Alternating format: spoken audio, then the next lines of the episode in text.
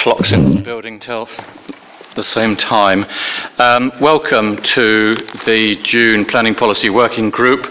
Um, apologies for absence. John Lodge, I'm aware of. That's it. Declarations of interest.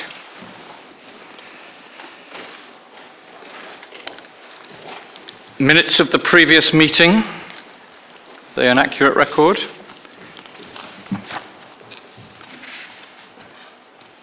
Yep. Okay, thank you. Um, matters arising from the meeting. Um, we'll take PP 75 to 77.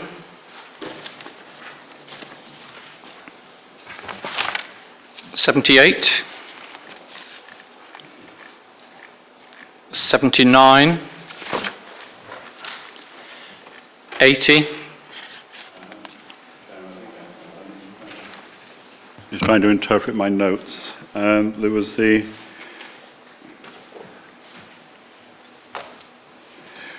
No, I'll bring, it, I'll bring this item up later. It's a question about how we handle the policies, but I can, I can bring that up under the item. Sorry. uh, 80, 81. Councillor Parry. Um, under the project plan, um, just wondering how we're going to hit the end of July target um, when the draft hasn't yet been. Sorry? You're very faint. Oh, sorry. That's all right. I'll answer behind you. Um, how are we going to hit the end of July target when um, we don't yet have a draft? And when are the draft options being produced? What are they, and who has decided what options will be covered? Uh, well, the um, officers are going to put forward the options. Um, perhaps we can have an indication of uh, what we're going to hear on the 28th of June, um, what we're going to hear on the 12th of July. I think Cabinet and full Council will then be um, sort of decision-making times. But perhaps in answer to that question, what we'll hear on the 28th of June and the 12th of July. Yes, thank, thank you, Chairman. Um, yeah, Richard Fox for the benefit of the microphone. Um, the 28th of June will be a facilitated workshop as it sets out there for all, all members are invited. What we hope to uh, unveil at that meeting will be the progress to date on all the evidence that we've got and essentially what that means for taking a preferred option or options forward uh, in terms of an overarching development strategy, Chairman. So that will be a sort of free and frank discussion, if I can use that term, uh, where all members are free to ask questions about the conclusions of the evidence base and what, excuse me, we like, we're likely or potentially going to be put forward to the um, sequence of governance meetings which you've got following on from that. So uh, the special meeting of PPWG and then the Cabinet and then the full Council meeting, uh, there will be a report, Chairman, setting out uh, officers' opinion of what the preferred spatial options should be um, and those that have been discounted. But that will be the reason why the workshops be done in advance, so, so that members have a, a hopefully a full understanding of the issues behind that by the time we get to, to those meetings, Chairman. So will you be on the 28th of June giving indications of what the options might be? Yes, Chairman, yeah. So, um, this is a closed meeting, isn't it? Yes, it is, Chairman, yes. Okay. So, does that answer your question? It does. It just seems that we don't get to hear the options as the working group until all members get to hear them. We don't even get a chance to discuss them until such time the special meeting presumably is for us to make the decision. Yeah. Do we not need a bit more time than that? Do we not need to see some sort of progress before the 28th of June so that we can have some idea and be thinking about it and researching it and looking into it? We just get one meeting and then we're expected to. Um, it, it's almost as if we're expected to just rubber stamp the um, preference of the officers. No, I don't think, to be fair, I don't think there's any question of that. Um, so, the, obviously, we, we- we'll have a special meeting uh, for this group on the 12th of July when we'll be going through in a lot of detail all the options and to come out with a. we- We, we need to be clear. This is this is about the the structural plan. It's not about the detail of it. It's about the strategy, presumably. The strategy, yeah. Um, so, and, and obviously to um, to work with, with all members because we think that's the right thing to do in terms of how we're going to be coming to that conclusion. So that was the intention that we come to a conclusion that then goes through the process, but very much comes back to full council on the 26th of July. So again, uh, it is a council decision. Um, I, I think that's enough, Councillor Parry. I, I, I hear what you're saying, but I, think you're going to have a lot of opportunity. Nothing's going to be sprung on you here. Um, we'll, be, we'll be going through the process as described by Mr. Fox, an extended meeting of PPWG on the 12th of July, which obviously is in public. So uh, at that point, uh, yeah, sorry about that. I mean, it's that is the yeah the difficulty, but. Um, um, but I, I, I think there'll be plenty, nothing's going, nothing's going to be sprung here. There'll be plenty of opportunity to carefully go through that. Okay, anything else? PP80? Yep, yep, Councillor Dean. I I think this is probably a, a, an appropriate thing to hook something on board that I flagged up a few days ago on, on the local plan project, because one of the things that we've had, I suppose you could say, hanging over us from the past is the question of the two appeals on Elsenham and, and Little Easton, which it is now, what, two years probably or more since they were refused, and uh, over 18 months since there was a, uh, hearings, um, and, and 12 or 14 months since we were promised a decision by the Secretary of State. Now, it's come to my attention in the last week or so that there's been correspondence taking place from the Department for Communities and Local Government with the interested parties, which include this council and um, the, the, the, parish councils or the parish council groups. I, I, don't, I don't know who all the parties were. Um, and, uh, and from what I can gather, they're still re- continuing to request information before the Secretary of State can make a decision. I, I'm wondering whether Mr. Harborough or somebody can just give us a statement as to what's going on, because you know, a lot of people are getting extremely frustrated and, if not angry, about the, the delay and the uncertainty that that's brought with it. Um, um, I'll, I'll, I'll see if uh, well, I, I'm sure Mr. Harborough will, will, want to comment on this, but I'll tell you what I'm aware of, uh, because we've, uh, as, as, you're aware, because I've reported this previously at PPWG, uh, we've been involving uh, Sir Alan Haselhurst, who, who, has been contacting the Minister, and my understanding was that they'd made a decision um, before the elections in May, um, but then went into Purdah and didn't feel, I know we weren't particularly in Purdah, but generically they were in Purdah. Um, and since then, there have been two cases that uh, elsewhere in the country uh, that could affect the outcome. So, as a consequence of that, uh, they are seeking um, updates from the relevant parties, and I think Mr. Harborough will refer to some of the things that we've got to respond to uh, around that. Um, and these responses have to be in by, coincidentally, the 23rd of June. Um, and obviously, then they've got to be digested. Uh, and um, we will make a very, very strong case that we have got to get an answer in July, um, and that you know the recess should not be allowed to get in the way of this because we we all absolutely agree. Uh, first of all, they're very important to our local plan, and secondly, it's it's a, it's a sword hanging over. Um, um, communities that we, we, we, need to deal with. And um, uh, this, this council has applied every possible pressure it can to get an outcome on, on this, but I'll ask Mr. Harborough if there's anything to add to that. Yeah, thank you, Leader. Um, as is always the case where there's a significant period between an inquiry closing and a decision being made on the appeals, there is a need to, to, consider whether or not there are any new material considerations which have emerged during that period. So DCLG is going through that process of inviting views as to whether there are any such uh, material considerations. Um, as the leader has said, uh, that the window for making those submissions is up until the 23rd of June. There will then be a further short period for representations on the submissions of other parties, uh, and then um, one would anticipate that uh, the Secretary of State would then make a prompt decision. But um, we don't know. Um, we'll have to wait and see how, how quickly the matter is resolved. But we, we, we, will be applying some very serious pressure on that because, um, and if necessary, Sir Alan will raise it in the House as long as we haven't hit recess because, um, you know, it, it, it, it, it's a situation that cannot, uh, you, you know, go beyond that. We understand what's caused this delay, but then they have to make the decision. Because otherwise, it's a bit like local plans. The longer you leave it, the more circumstances change, and you have to redo the circumstances.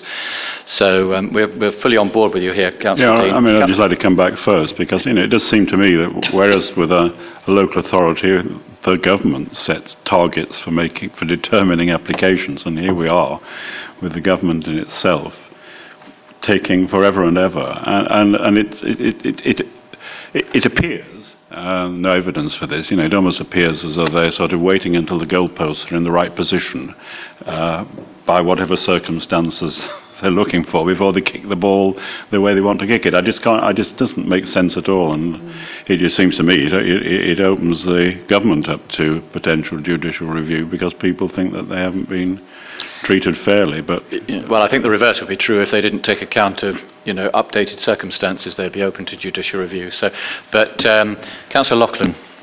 Thank you. Well, I actually had a phone call this afternoon uh, because um, I understand it's a legal challenge, and some parishes are having to consult lawyers, which is actually also costing them a lot of money, which they can ill afford.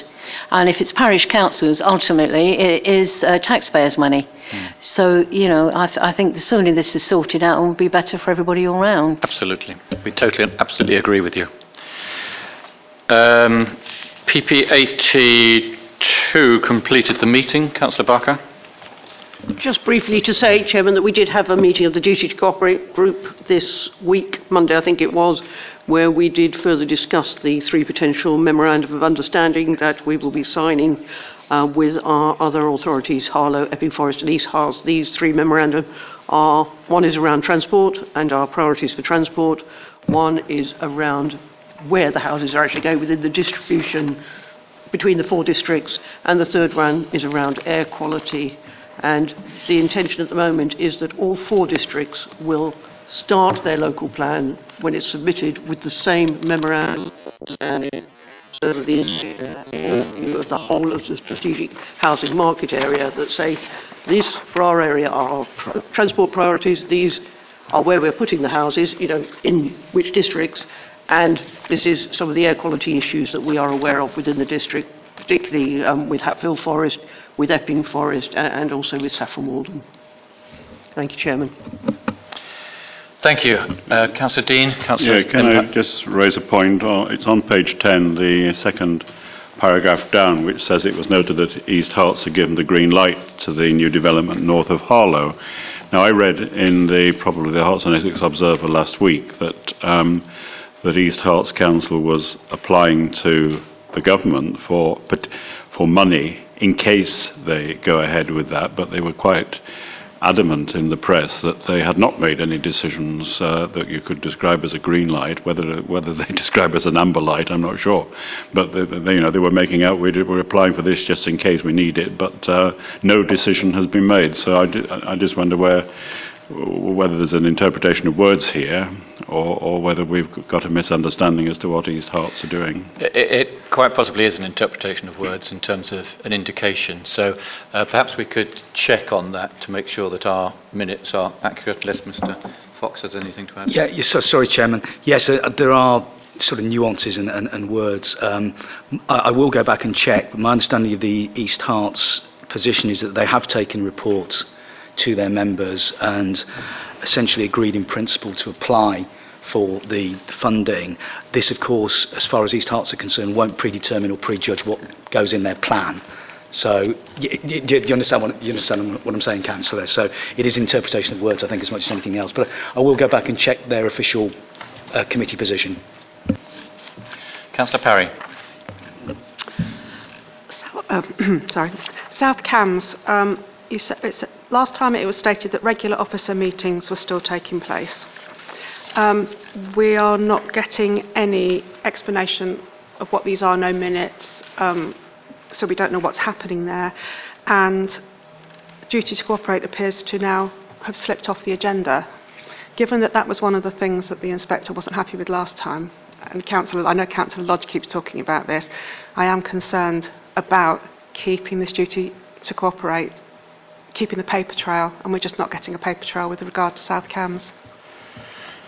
Well, I'll let uh, Mr Harborough uh, respond to that. Um, I, I, I mean, the inspector wasn't one of his particular concerns. He, he thought it had broadly been covered, and I think uh, uh, Councillor given you an indication of the progress on the duty to cooperate. And I think the memorandum of understanding will very clearly lay out our position. It will be a pretty solid piece of evidence, but specifically South Cambs, Mr Harborough. Yes, I, in fact, I met with the Director for Communities at South Cambridgeshire this morning, um, which is part of the ongoing uh, contact which we have with uh, our neighbouring planning authority. They, of course, are at the stage of um, going back to examination at the moment. The hearings are underway in respect of um, the, the uplift in the scale of development which um, they're planning for in, in South Cambridgeshire, and uh, of course that's associated with the similar plans for, for Cambridge City Council area as well. Um, those they were required to come back with proposals for enhanced level of growth um, as a result of the first round of hearings, um, and they have, um, they believe, satisfied the inspectors' um, interim concerns uh, in that respect. Uh, they are not looking to export uh, any of their housing need to be met within Uttlesford District. That remains the position. Um, the report was that officer meetings are taking place to agree the cross-boundary issues such as transport, and we're not getting any notes on that, what's, what's happening there, what issues there are, what's, what's being talked about. Um, our, our transport consultants, like Young Green, are considering the impacts of different development proposals on the highway network without constraint by local authority administrative boundaries. So they are looking at uh, the potential effects of, of different proposals on the Cambridgeshire network, and including Highways England's network within Cambridgeshire. Should notes on this not be included in the work we're doing?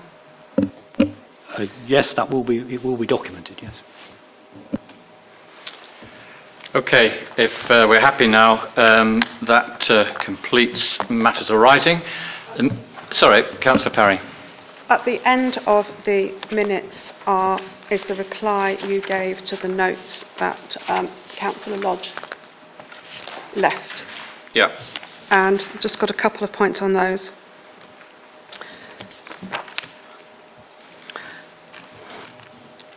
Um, the employment land review. You state that um, the ELR doesn't assume a dispersed strategy. But as, as the current review is being based on the 2014 one, which is um, predicated on the old dispersed housing model, how, how is it not, is that not what it's been asked to do, assume a dispersed strategy? Because it's following the same guidelines. I'll ask Mr Fox to detail that. Yes, thank, you, Chairman. There, there, will, there is a verbal update, obviously, later on on this agenda in terms of where we are with the employment review. But, but yeah, if, if it's okay with you, Council, I'll clear that up when we get to that item, because I can, I can probably explain better then. Thank you. And um, CIL, again, there's no indication of timing. Um, if it's under review, why are we not consulted on it? And um, can you tell us how much money has been lost by UDC in having a Section 106 in place rather than CIL at present? Presumably, for you to be able to assess the comparative merits of the two, um, this, this exercise must have been undertaken. Um, and also, is it possible to use um, both CIL and 106s at the same time? Uh, I'll use start, and then who, who wants to take that on? Uh, Pick that up. Um, the council very clearly looked at the benefit of 106 CIL the last time, and it was it was it was absolutely clear that 106 were financially beneficial. I know there's some obsession uh, by others that CIL is the panacea to everything. Uh, it isn't. It might be right, um, and we, we've said that we will obviously, as we do with everything, look at this um, very carefully to make sure that whatever solution we have um, is in the best interest of Uttlesford as a whole. I understand you can run 106 and CIL at the same time, but uh, I'll ask Mr. Harborough for that.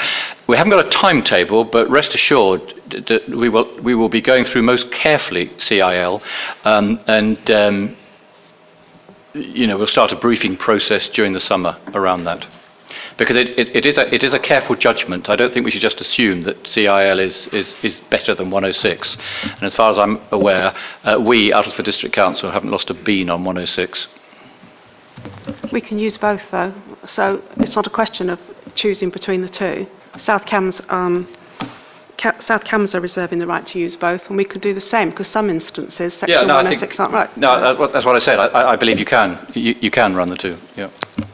Yes, you can run the two, but it's of course uh, one of the principles of the CIL that you can't collect contributions through a levy um, for works which are being funded directly or directly provided through a, a, a 106 obligation. So you can't double collect. It's either one or the other. Um, it'll depend upon the specifics of the development concerned as to whether, if you do have a CIL, whether you're collecting contributions through that levy or whether you're seeking direct, direct provision.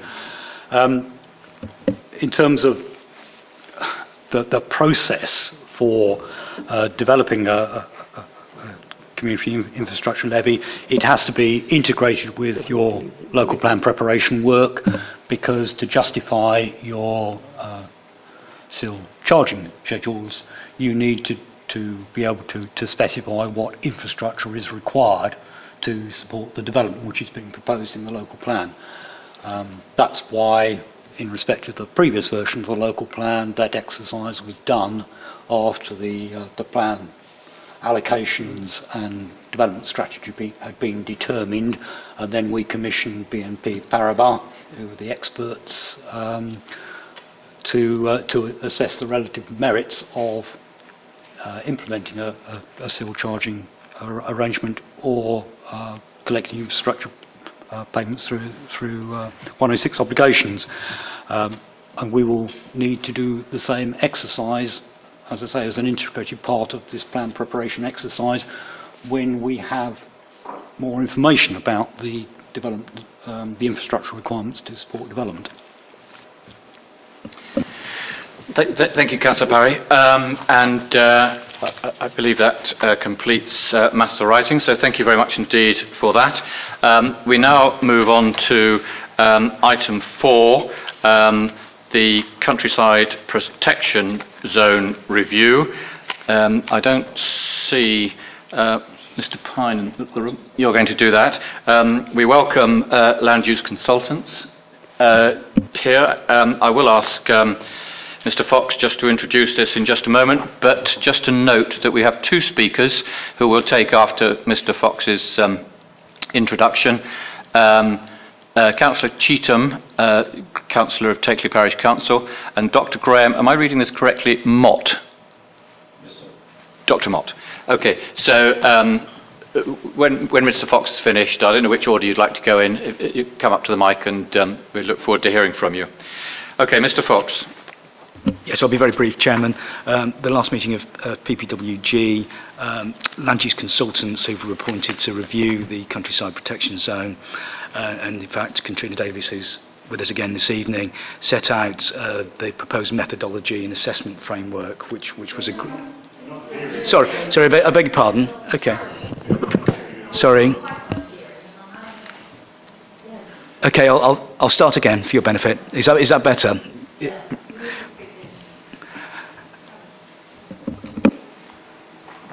Okay, now that's better. That's, that's another reason why.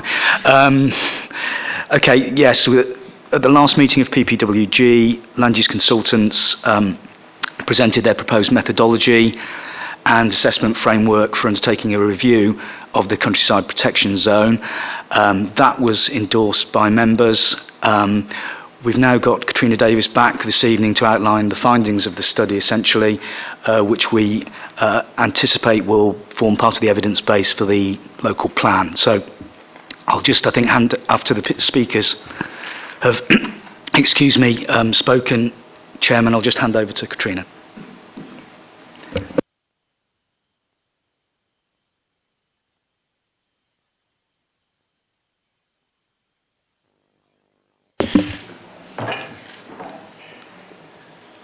Councillor Cheetham. Chairman, thank you to the committee and yourself for letting me come and sp- allowing me to speak to the panel on behalf of Takeley Parish Council. LUC recognised the origins of the policy in the 1984 Airports Inquiry report, when Sir Graham Eyre QC acknowledged Stansted Airport was an airport in the countryside. Based on Eyre's vision, in the 1995 local plan, Uttlesford developed the countryside protection zone planning policy to limit the physical size of the airport and to maintain an area of open countryside around the airport that will not be eroded by coalescing developments. The requirements of the CPZ remain valid. LUC say the CPZ is helping to maintain the vision of an airport in the countryside. LUC recommend that, unless other planning policy considerations suggest otherwise, the CPZ is carried forward into the new local plan. Takeley Parish Council supports the conclusion of LUC. The CPZ helps to maintain the openness of the countryside and protects it, its rural character and restricts the spread of development from the airport. For some parcels, particularly to the south of the airport, the CPZ plays an essential role in protecting the separate identity of individual settlements. In Takeley, LUC identified that there has been some development along the Dunmow Road, which is incongruous with the proposal, the proposed, the purposes of the CPZ. Sorry. It is recommended that the boundary of Parcel 2 be extended to the Flitchway south of Takeley Street. Takeley Parish Council welcome this support. That takes it right up to the Hatfield Forest, uh, which is a very important part in our uh, a facility in our area, not only for us in the south, but for everybody. Unfortunately, in Takeley, there are a number of occasions when the CPZ has been compromised in favour of development, including land south of Dunmow Road, Brewer's End, and that was for 100 dwellings. Land north of Dunmow Road and east of Church Lane, this was just recently on appeal, seven dwellings, and land west of the Shalley Dunmow Road, which is actually next to the seven dwellings, which was 10. Um, and with all this development, we've already lost a chunk of the CPZ. Takeley Parish Council urges UDC to retain the CPZ policy and adopt the recommendations of LUC. In doing so, we hope that in future the principles of the policy will be upheld and the CPZ policy will be rigorously applied by Uttlesford District Council. And on top of that, I want to know if this committee or and the cabinet and the and the council because it all has to go up will that come into effect sooner rather than later. Because as we all know, developers are circulating, you know, they're, they're all flying around this district, and I mean flying, they've got helicopters out mapping um, as to where that they can put in their planning applications. So we are very keen that this policy is on the books as soon as possible. Thank you very much. Do you want to turn this off, or shall I leave it for Dr. Mott? By all means, leave that. Uh, but, but, just before uh, Dr. Mott comes to the microphone, can we answer when, if we adopted this, when it would come into effect? It would need to be included in the submission draft local plan, but even then, limited weight could be attached to any, um, well, the, the proposed extension of the, the countryside protection zone to additional areas. But, but, sorry, can I come back? Where does it leave the, the policy that we have at the moment? In place. In place, In yes. place, yes. in place, so Yeah. that can be rigorously um, yeah, upheld at planning. Well, yes, because you know that's in the adopted local plan. Yeah. That's a desert, and what the what the evidence suggests is uh, the adopted plan proposals are uh, meeting specific objectives in Yeah. respect of the, the countryside protection zone, and, and therefore weight can be attached to that. Yes, well, I think, that, that you, as, I, uh, as I say, the weight needs to be attached to it because there's a lot of pressure on, not Okay. only in our parish. Thank you very much. Dr. Mott.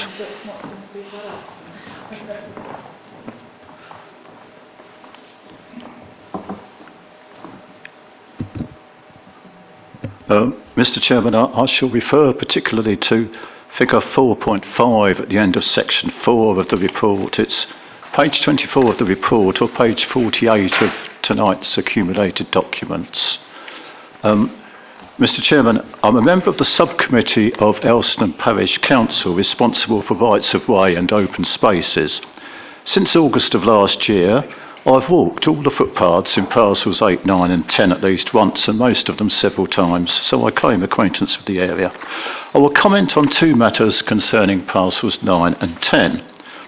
First, it is recommended that the part of parcel 10 which lies to the north of the railway of the railway line should be withdrawn from the CPZ, but the report does not mention that housing was already well underway over most of this area through a scheme for 165 houses south of Stansted Road, Elsenham, which was granted outline planning approval as long ago as September 2013.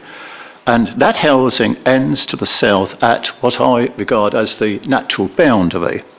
The strip between this boundary and the railway comprises a charming sunken lane with overhanging trees, together with an area of pasture traversed by a footpath. Despite the railway, if this narrow transition strip was lost, the separation between the hard edge of Elsenham and Fuller's End, a delightful small hamlet with several thatched dwellings, would be gone, and the purpose of the CPZ would be defeated in that area. Secondly, concerning the assessed levels of harm if parcels were released from the CPZ, the conclusion that parcels 9 and 10 should be rated as medium rather than high must indicate that there is something wrong with the criteria or with their application, or indeed both. Parcel 9, which has a long boundary with the airport, should not be rated less highly than Parcel 5, which has no such boundary. Again, Parcel 9 should not be rated below Parcel 8, when parts of 9 are between 8 and the airport. Furthermore, the impact of the M11 to the west is assumed wrongly to apply to parcels 9 and 10 as a whole. The division between parcels is very arbitrary. The report gives the railway branch line bisecting parcel 9 as a reason not to rate this parcel more highly. But if the branch line was made a boundary, the objection would fall away. The branch line has no crossing for vehicles, and two of the three rights of way which do cross it are currently out of commission. It is uh, an obvious boundary. The eastern part of parcel 9 should be combined with parcel 10. I'm very familiar with this area, but I had to consult the map in order to trace this boundary between 9 and 10 over most of its length. Burton End in the west of parcel 9 and Tye Green in the east are both close to the airport. Their subtle and distinctive charm must be preserved if the objectives of the CPZ are to be met. Mr Chairman, virtually all the assessments against ratings 1 to 4 for parcels 9 and 10 could be challenged oh, if I had the time. Instead, I will summarise briefly by saying that if you are minded to alter the boundary of the CPZ in the northwest, please follow the hard edge of the new construction site and please recognise the essential contribution of the parcels now labelled 9 and 10 by giving them the overall designation of high rather than medium. Uh, Mr Chairman, so my thanks to you and the other members of the working group for your attention. Thank you. Thank you very much indeed, uh, Dr. Mott. And uh, I'll read out something now from the two. Um, could somebody just turn? Yeah, thank you. From the uh, two district councillors of Elsenham and Henham, it's actually from um, Councillor uh, Gleeson. Um, and he writes, Councillor Parr and myself are unable to attend the meeting uh, tomorrow um, as they're both working long shifts at Addenbrooke's. However, we'd like to express our concerns over the CPZ review that is being presented, namely the alteration of the boundaries of parcel 10. I think this chimes with what you've just said. Um, it's proposed to move the northern boundary of parcel 10 to the line of the railway line, which would remove a, a new housing development and a chunk of woodland from the CPZ. We request that the proposal is changed to move the CPZ to the boundary of the new housing development, leaving the area of woodland around the wa- railway line in the CPZ. So I think that's broadly, that was your second point. So, so uh, uh, that is uh, well made. In terms of the um, cat- the categorisation, I'll, I'll, I'll ask uh, uh, Katrina perhaps to um, feed on that. It, it's difficult for us uh, to challenge our experts because I, the most we'll hear what she has to say, but the most important thing is that we don't, you, you, you know, it is part still of the zone. So I think that, that's the, the, the key reassurance. But your point about that particular piece, uh, it's new information to um, our consultants, but uh, I, I don't believe it would present a problem.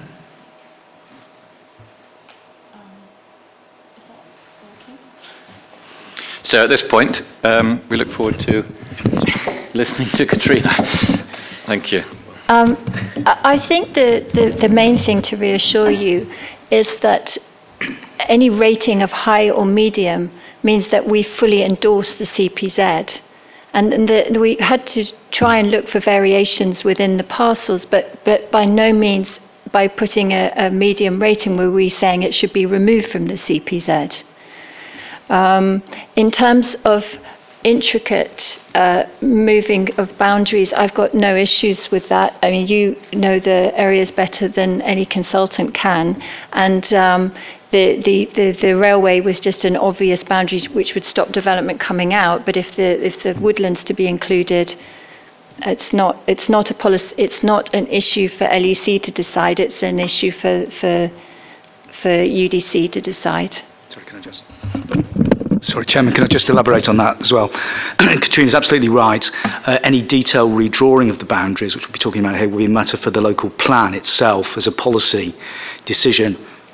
Um, so that isn't before you this evening, members. Um, this is the evidence base that we're looking to incorporate in, into the plan, but I'm sure Katrina will go back to that.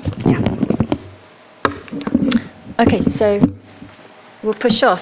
Um, well, thank you for inviting me um, here tonight. Um, obviously, the main purpose of tonight's presentation is to present the findings of LUC's study of the Countryside Protection Zone and our recommendations for the CPZ going forward. But um, without boring you, I just want, thought we'd quickly run through the policy context and the objectives of the study and the steps we went through to carry out the assessment.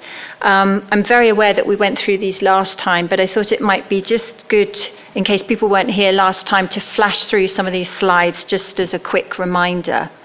Um, as Councillor Cheetham said, the, the policy goes back to 1984 and the airport's inquiries and Sir Graham Eyre's um, description of Stansted as an airport in the countryside. And that led um, UDC to develop the CPZ policy in order to reinforce the normal planning controls on development in the countryside. Um, in order to maintain an area of open countryside around the airport. And those boundaries have actually changed very little since that policy was adopted. So the aim of the LUC study was to assess the extent to which the land within the CPZ was meeting its purposes. But the first, we had to actually define what those purposes were, and I've listed the four purposes that we defined. And as, um, as was said earlier, this study will provide an evidence base for the local plan.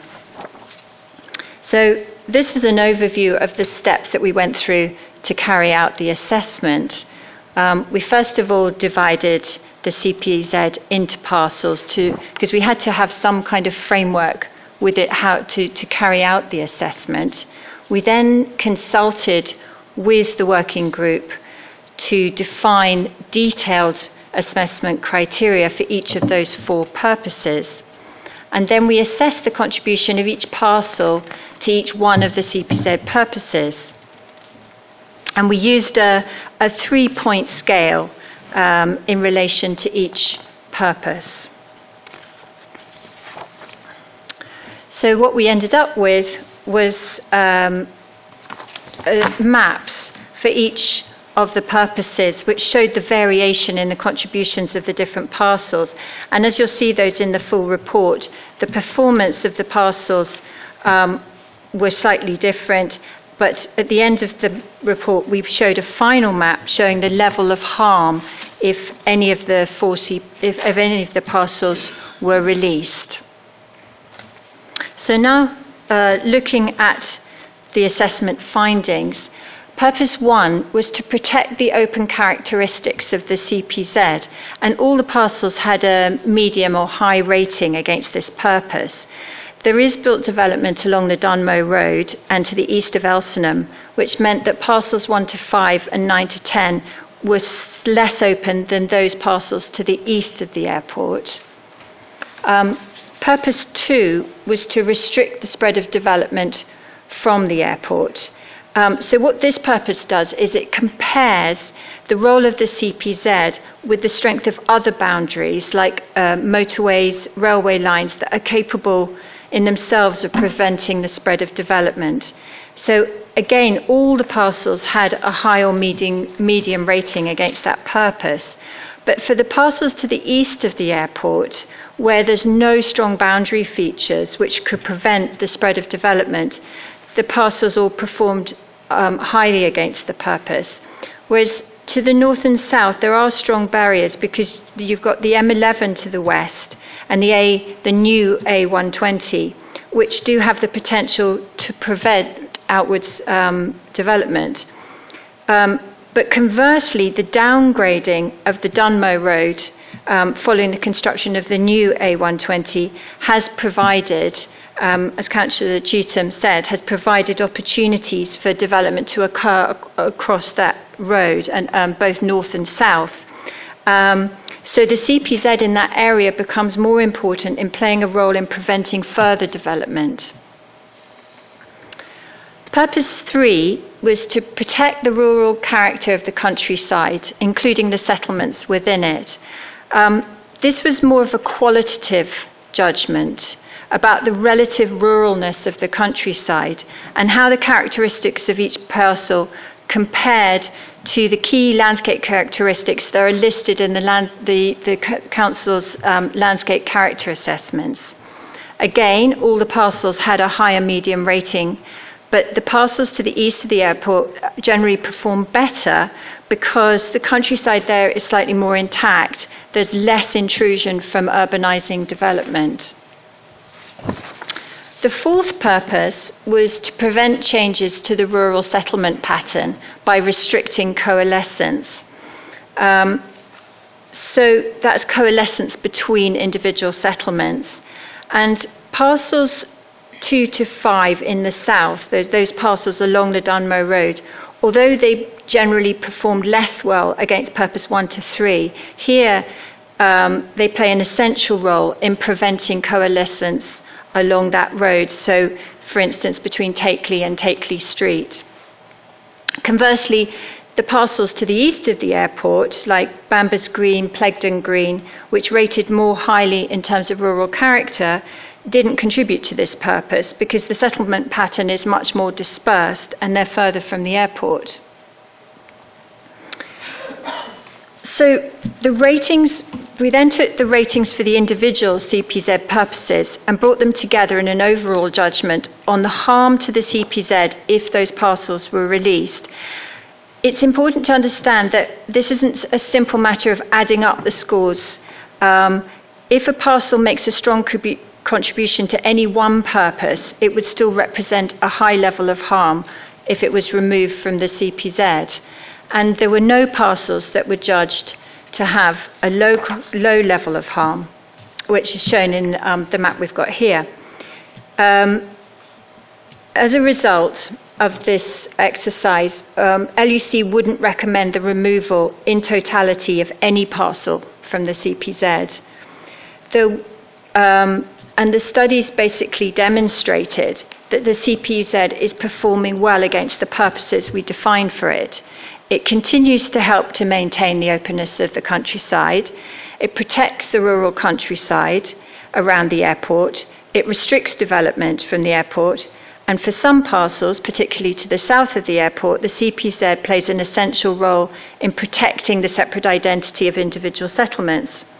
So the, CPZ, in summary, is helping to maintain Sir Graham Eyre's vision of the airport in the countryside. And unless other planning considerations suggest otherwise, we'd recommend that it's carried forward to the new local plan.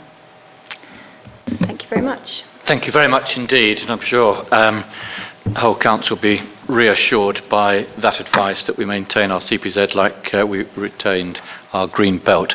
Comments, Councillor Dean. I, I listened to what uh, Councillor Cheetham had to say and, and also Dr. Mott. And, and certainly before I, I came here, having looked at these maps and recently driven along uh, Stansted Road, Elsenham, realised that the council was already giving planning permission, or had given planning permission within the CPZ. So I, I've heard from Councillor Cheetham that the same has been done in Takeley. So I'm, I'm, I am a bit puzzled in that uh, we had a couple of meetings back, we had um, a report on the metropolitan green belt, and there are similar similarities between this and and, and the MGB, and we we agreed or we, we supported the idea of modifying the MGB at um, Elms Farm in Stansted because planning permission had been given there, but it had been given there for a particular reason. In other words, planning permission was given because it was felt that the community benefits outweighed the um, benefits of maintaining the land in the MGB.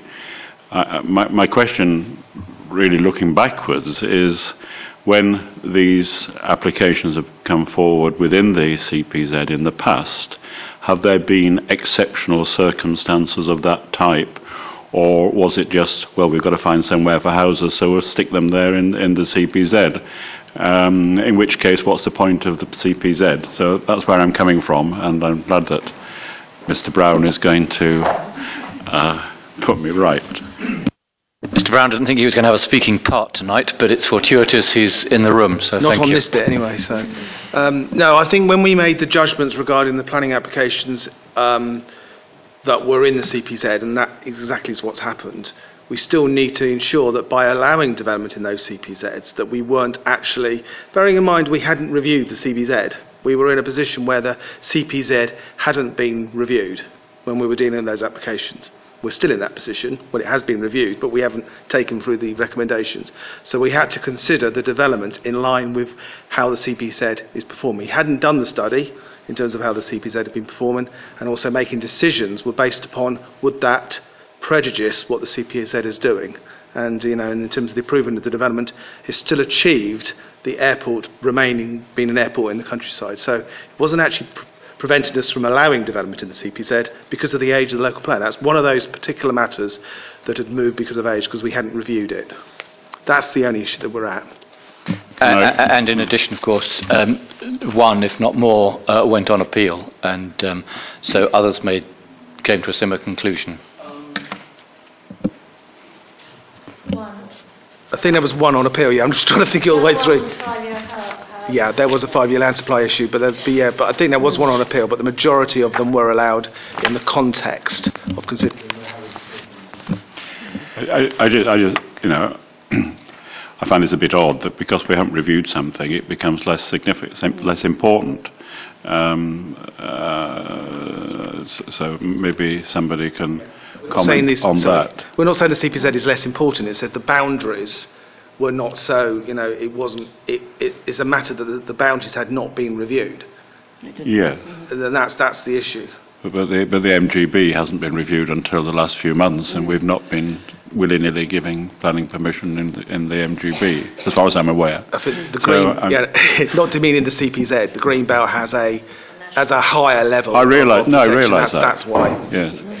I mean, can, can I, I've got one more point Yep. I'd like to raise because it, it, re, it relate, we talked about parcel 10, not, yes, 10, parcel 9 which covers Tye Green, which is also part of Elsenham Parish.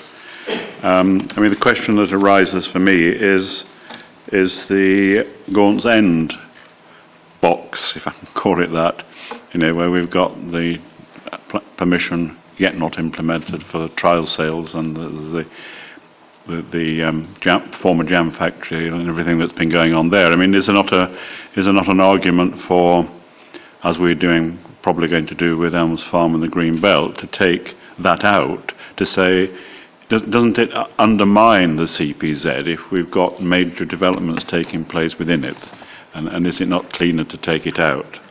Than, than So in this case, you're talking about uh, areas that have been developed, um, and shouldn't we be putting a ring round that? I mean, I know it would be an island within uh, the, the overall CPZ, which might be a bit odd. Rather, it's not, it's not as though it's, it's on the edge of parcel 9, but of course there's the next one at, at, at Elsenham Hall next to it, so it's not as though it's right on the edge. But uh, so I'm, I'm just just testing the, the, the arguments. Mr Brown? It, it's one of those. Yes, I think it needs to be reflected. It needs to be considered because, ironically, that a lot of the tri-sales development is related to the airport. So therefore, you know, uh, but then that is something that needs to be it, it, the impact of it. And you may not have been aware of that in terms of the because it's it's in the report and it's and it's one of those ones that it has been it has been implemented in terms of it started. Um, and it will come across very, very quickly in terms of what's going to happen. So I, I think that's possibly something that needs to be considered in, in, in, in terms of the round, in terms of the impact of it. Okay, well, we've, we've picked that up in the minutes. That's something that needs to be reviewed, as indeed the uh, points that were made earlier by Dr. Mott and uh, the two councillors in terms of the definition. So both of those will be taken into account. Councillor Barker and then Councillor Loughlin. Thank you, Chairman. Um, Chairman, I, I, welcome the recommendations in this report, and I think we've heard very sensible comments from the two speakers. Question I would ask: We commissioned the Green Belt review, and we commissioned this review as evidence for our local plan. Is there a reason we cannot adopt them earlier than the adoption of the local plan? Mr. Harborough. So I'll, I'll, I'll take I'll take that, Chairman. Mr. Fox. Yes, uh, yes, there, there is a reason. Um, whilst um, perhaps from a lay perspective, um, there might be the view saying, well, well, why not? We've got this evidence.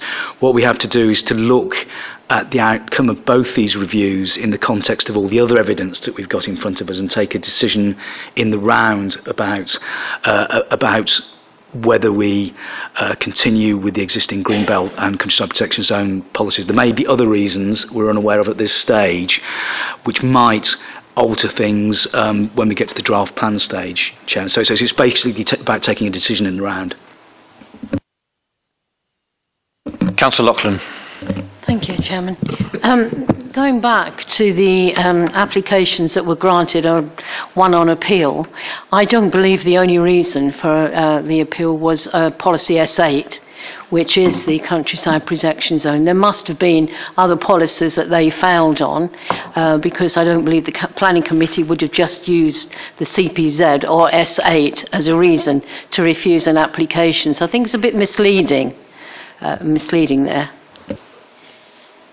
Mr. Brown. Well, you're right. I think the S8 wasn't the only reason we would have refused applications, and because of that, we, you know, there were applications. So nothing just stands or falls on S8, or, or it could do, but not the major developments that we've been considering. No. Well, that's my point, I think. Thank Okay, you. well, I guess that's a case that's passed. So, uh, are there any other points here? Uh, just to remind uh, the working group that the recommendation is that we note the published report Uttlesford Countryside Protection Zone study May 2016 and its adoption into the local plan evidence base. We've had uh, two particular comments that will need to be considered in greater detail. Um, those in those in favour of um, the adoption into the local plan. Those against? Those abstaining?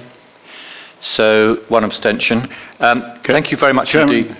Can we can we have an, an action that brings it back? I mean, because this is, we're not really signing anything off. I'm, you know, I'm trying. Well, it's, it's trying very to have much a system so we, we know we don't, we don't miss it. Abs- Absolutely, um, Yes. and uh, that will be in the minutes, but it will also be in the in the project plan. Um, Yeah, but yeah. of course, it has I to mean, come. we've got a list of actions now, so. yeah, of course, it has in. to come back because uh, it's all part of the of, of the local plan. So um, it will come back. As will everything else. Thank you very much indeed, Mrs. Davis. We're grateful for uh, your the work you've done, and uh, we're delighted with your recommendation. So thank you. Um, moving on to um, item five, uh, development management uh, policies. I believe uh, Mr. Fox is doing Yes, it. that, that's correct, Chairman. Yes, this is a, a- a self-explanatory report. Uh, we did say at previous planning policy working group meetings that we would bring uh, draft proposed development management policies back to you. These are based uh, to a, a great extent on the policies proposed in the withdrawn local plan, the inspector's questions and comments on the withdrawn plan, government policies and legislation, and subsequent meetings we've had internally. I would stress that um, this is not by any means the final opportunity to comment, and, and Mr Brown, I think, will talk about a, a, a workshop proposed. Um, essentially, at this stage, Chairman, it's to draw your attention to what we, we have drafted at officer level and to try and uh, seek comments from the group. Thank you. Did you want to comment at this stage, Mr. Brown? Yes, first of all, just to clarify that, okay, there's a lot of work to be done on the local plan, and the, the development management policies were relatively found sound, sound as a result of the withdrawn local plan, and quite often the development management policies are working well in terms of how we work and in terms of development management, both in terms of determining applications and defending those uh, applications on appeal. And we're more or less 95% there in terms of what we have, but we need to be careful in terms of what we do. Um, we also need, there were suggest, some suggested changes to those, condition, um, to those policies, taken on board the inspector's um, views. Secondly, we have to update some of those policies because some legislation has changed, like the building control has picked up a lot of the stuff that, some of the stuff that we don't actually need some of those policies for. The NPPG, the National Policy Planning Guidance, which is a living document, um, has meant that quite often we don't need some of these policies anymore. The NPPG actually does them. And to actually duplicate, while duplication is not necessary, by duplicating it, if the NPPG continues being a living document, which it will be, we could be in a position where if we re- replicate some of those policies, it could could question a lifetime of some of those some of those policies. And there may be some gaps in terms of those new policies, in terms of there may be some other suggestions that members have that we can can we look at. There is a workshop that's now set up, and the, the reason why the invite hasn't gone out is because of whatever paperwork that we will send out with that particular invite. Um, and obviously, it is the working party need to be heard. Now, it is it is the planning committee that is invited, along with the working party, along with any other member that's interested. So it's it's going to be all councillors are going to be invited to that workshop, which is now set up for the afternoon of the 22nd of June in the in the council chamber. So that invite will go out hopefully tomorrow in terms of in, inviting everyone to those. We don't need to be too hecked up on the, the commas and the in terms of where the policy sits, but that is it is a it is a job that we need to go through. But I don't think there is a massive job in terms of change in the wording of the conditions. In terms of it, it's, it's part of a piece of work that's almost bagged as a result of this as, as, as, as a result of the withdrawn local plan. I think that's sort of just the headlines at this moment. Thank you. Councillor Dean. As you know, excuse me, as you know, Chairman, I made quite a, a, a bit about this at the um, the April meeting of the working group because I was envisaging that uh, we were going to have a, a tome of documents as thick as my yellow file, and I would need a second one um, because we were taking half of the, as I understood it, about half of the. De- the development management policies and, and deciding whether or not we liked them or and uh, obviously uh, given the opportunity to, to suggest changes. Now the, the paper that we've got here is a bit of um, kind of um, hybrid um, synopsis of some policies, some proposed new ones, uh, but without the and but the, where where it's proposing amendments, we haven't got the original document, and so it's a bit difficult to make a lot of sense of it. Um, and my my discussion with Roger Harborough this afternoon suggests that this is kind of I don't know um, an, an initial hint as to what we need to get our head around rather than asking us to get our head ar- around it. Because what I would like to do, and I think I said this in April, is be able to sit down, knowing what we're talking about in its totality, with members of the planning committee, and, and you know, let's go through them one by one. Let's hear from members of the planning committee whether they feel that the policies work, whether the proposed changes are picking up things that you know you come across through experience, and, and members of the working group themselves hopefully have got some thoughts. So, so it's, it's really a process issue, um, and I, and I would like Mr. Harborough just to confirm that I've now got it right. That although this is kind of some of the uh, early stuff, we've got to have a, we've got to have a, another bite at this be, before a draft plan is produced with um, words in that we've never seen before, or some of us have never seen before. Mr. Harper. Yes, I'm, I'm understanding uh, that what members think that they need is a full schedule of development management policies, um, which will include those policies which are in the existing adopted plan, which are not proposed to be changed in any way, those policies which are proposed to be changed in some way, and it to be clear what's being proposed to be deleted and what's being proposed to be added to those existing policies, and policies which are completely new policies as well, um, so that you've got the comprehensive set. Of course, you won't see the full context until um, the submission draft local plan is, is drawn together, because that's when you'll see the site allocation policies as well as the, the general development management policies. Um, so if I've understood what members' request is, then we can respond to that request. Uh, I'll answer on behalf of Councillor Dean that clearly we, we, we won't have the full picture until we've got the site allocations, but what we don't want is to have two versions of Councillor Dean's yellow folder uh, to consider at short notice um, in, a, in a restricted time. So I think we take note of uh, Councillor Dean's point that uh, we do need to digest as much as we can, um, as, you've, as you've indicated, um, at, at, at an appropriate time uh, w- w- with, with sufficient time to review. Uh, we welcome the workshop. I think that's, that's, that's a good first step, but obviously this has then got to come back and be put into con- the context that you've just described. Can I just make one suggestion that we that we take the changes from the withdrawn local plan because that, that, that has that was adopted by the council for development management purposes rather than take it from the adopted local plan because there has been significant changes because simply because of time. So if we take it from the withdrawn local plan, that will I thoroughly accept what, what Councillor Dean said, and I think that's possibly the best way of starting. Start is where we start from as opposed to how we do it. Uh, and that, much of that is, is in the report at um, item five picking up the things from where that link goes to. So it's actually putting those in as a document, isn't it? Yeah, yeah. So is it, did you want to come back, Councillor Dean, or are you content with that approach?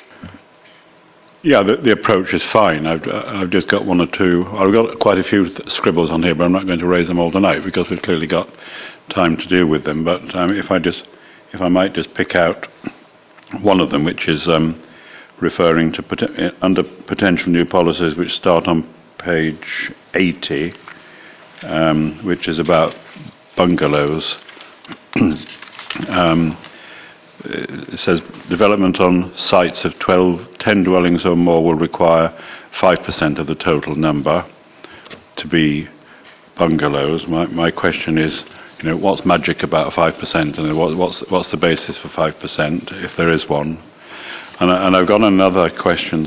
Perhaps while you, somebody's dealing with it, I'll find my other one because there's the other one about the percentage of um, affordable houses somewhere that I would like to query at this stage. Who would like to deal with uh, 5% bungalows? I'll, I'll have the first stab. Chairman. Um, my, my understanding of this is, is, is it's simply um, a reflection of the ageing population that we've got in the district um, and the need to recognise that, that bungalows are in high demand and we needed to explicitly reference that. Um, as to the actual percentage figure, I'm afraid I'm, I don't know where, where that came from, Chairman, being honest with you. Be, inter- be interested to know in due course. If we I think it may be linked somewhere along the lines of housing strategy. So I Yeah. think that that's where that goes. And then I think you may ask whether that's come back. It goes all. There is evidence. It's all about- it's all about There's evidence and evidence yeah, and yeah, evidence. It's, it's, it's evidence, Yeah. but it's from the housing strategy part of the evidence. Can, may, may I just go on to page 79, which is the HO7 regarding affordable housing? Um, and it says, for, for, for developments of 15 dwellings or more, or sites of over half a hectare, then, then we require 40%. That's probably what's been the case for a long time, I can't remember. Then we say 11 to 14, it, it's uh, only 20%. Um, and I, again, I, don't, I, don't, I can't understand the rationale for that. Um, and, and, and, and it talks here about not being able to circumvent it by splitting sites up and things like that. But, but it just strikes me as a non planning committee member that if somebody has a, a piece of land they want to develop, it seems to me that if they build fewer, bigger houses, and they get away with um, not having to provide any affordable housing. And how do we control that, or, or a- avoid that being a way of um, circumventing the provision of affordable housing? I- I'll ask Mr. Brown to correspond, but I, I, I believe most of this is, uh, is, is, is, is, is, is, is the law, actually, because we went through this at the time. But um, um, Mr. Brown, Obviously, that's one policy out of context because obviously there is other policies in the local plan, which is another thing for the discussion. And because this is what it happens, and that's what because there is a housing density policy as well in terms of how we consider whether housing density. So if you've got a, a number of applications whereby it tends to be high, te- high density development, and, and then suddenly someone wants to put five houses on, which is very low density, you know, it's all about density issues. And so therefore, now the old PPG, PPS 3, for a very short period of time, had a minimum density on all development, which is no longer there. And the question is whether or not we need to be, and as part of policy HO1 is a discussion around density issues. So it needs to be considered on the round. So you're quite right, because some people do change, reduce the amount of houses on the site simply by, and because of that, they don't trigger affordable housing contributions. But then there's other tests that we may or may not bring in, in terms of questionings, in terms of minimum densities on proposals and stuff. So it has to be linked to the rest of the local plan. Councillor Loughlin. Sorry, I was moving on. Is that okay? Yeah, Or- sure. Right. Um, on page 80, um, policy HO11, um, which is the sites for gypsies, travellers and travelling show people. I mean, this always causes quite a lot of emotion when this comes up, and uh, we've seen it here. Um, and it's retaining with no change. It says, although the definition regarding gypsy and travellers have changed. This does not affect the proposed policy, but people often question what the definition of gypsy and travellers is. So, would it, for the benefit of people that may be listening on the um, recording, what that actually is, because it would be good to get that clear.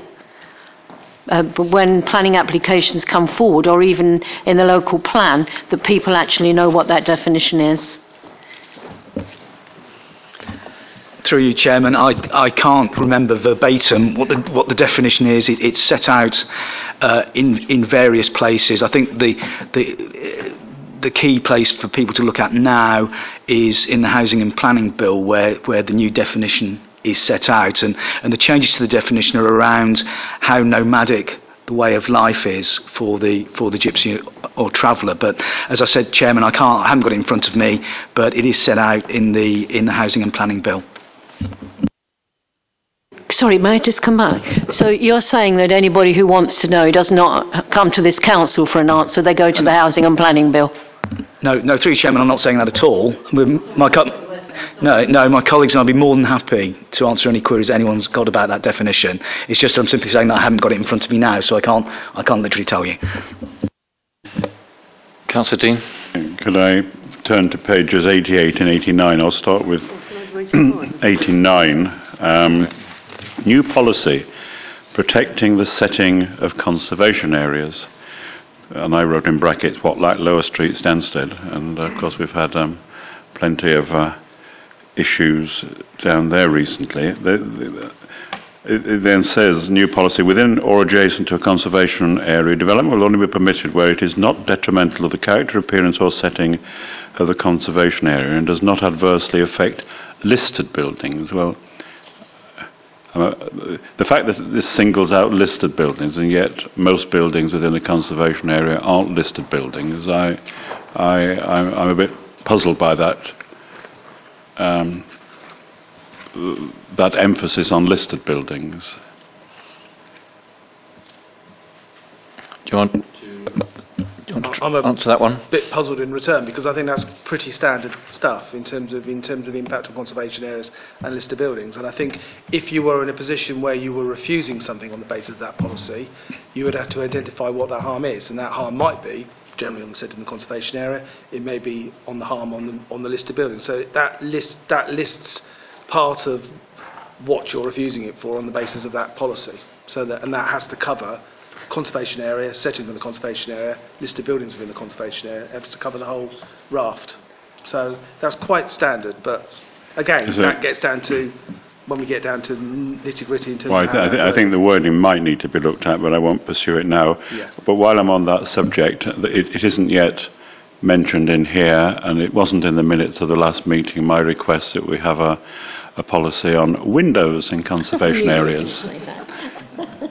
Um, c- can that please be captured somewhere so, We'll, we'll certainly capture it, yeah. so I can pursue it? Okay, Councillor Barker Thank and. Councillor Parry. Um, can I just check? I assume it's the case. On page 85, we talk about the use of water resources, and we're trying to minimise water. Um, you can put in all the shower heads you like and all the small baths, and somebody will go and rip it out if they want a better water supply. Can I just clarify that the installation of water meters is compulsory under building regs these days? Because this doesn't make any. It says that we're not very good here, and we haven't got very many meters in, but it's not saying we've got to put water meters in new properties. I don't think it says we're not very good here. It says we've got a bit of a problem with water.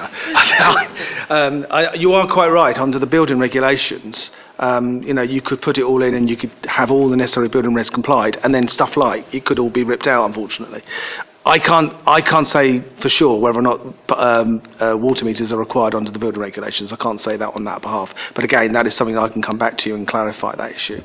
If it's not, could it possibly be added to this policy? the policy has to be very has to be very it can't move away from the building regulations all it's all it is actually doing is saying we want a it's a gold silver bronze um, well it's gold and silver in terms of the water usage we need to have evidence that we want to go to the gold standard of water usage in houses which therefore needs a policy which then needs a planning development management to actually put a condition on which then triggers the building control to actually say, well, you need to do it under these particular regs. So we, I, it's, a, it's a black and white issue. We either do this or we don't. This policy does that. Um, we do have the evidence behind to actually say we have, a, we have a reason why we need to do this. But all this can do is trigger the building regulations. It cannot add anything else to the building regulations because that's what the deregulation bill did. It actually brought in rather than the similar is parallel with this is the lifetime homes issue. We were very leading the role in terms of lifetime homes. We set up a, a standard of lifetime homes, which was more or less what the national acceptance for lifetime homes. That is now gone, but it is captured within the building regulations. And again, we need a policy. So it's very similar to that. The water usage is, is something that's new. So the answer to your question, unfortunately, is we can't. It can only make sure that that, that particular gold standard, the building regulations, is triggered. Councillor Parry.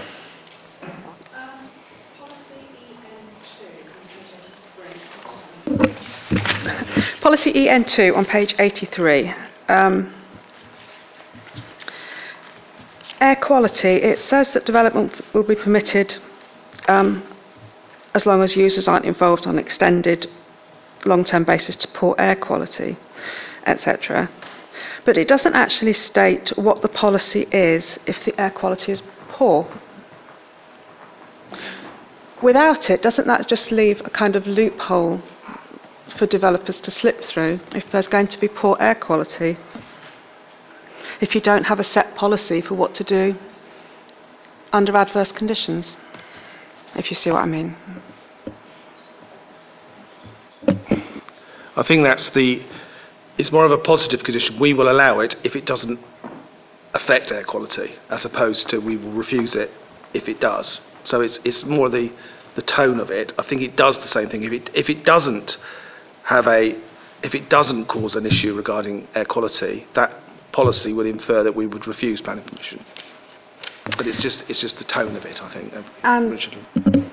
There's no indication of actual numbers, levels, what defines poor air quality. That, that's not part of the policy. That, so that's quite a weak statement. If air quality is poor, who decides that? The relevant standards are set out in the National Air Quality um, sta- Standards, so it, it, it's nationally determined what the relevant thresholds are. And who, who measures it? Does the council measure it where if a development's proposed? Does the developer do it?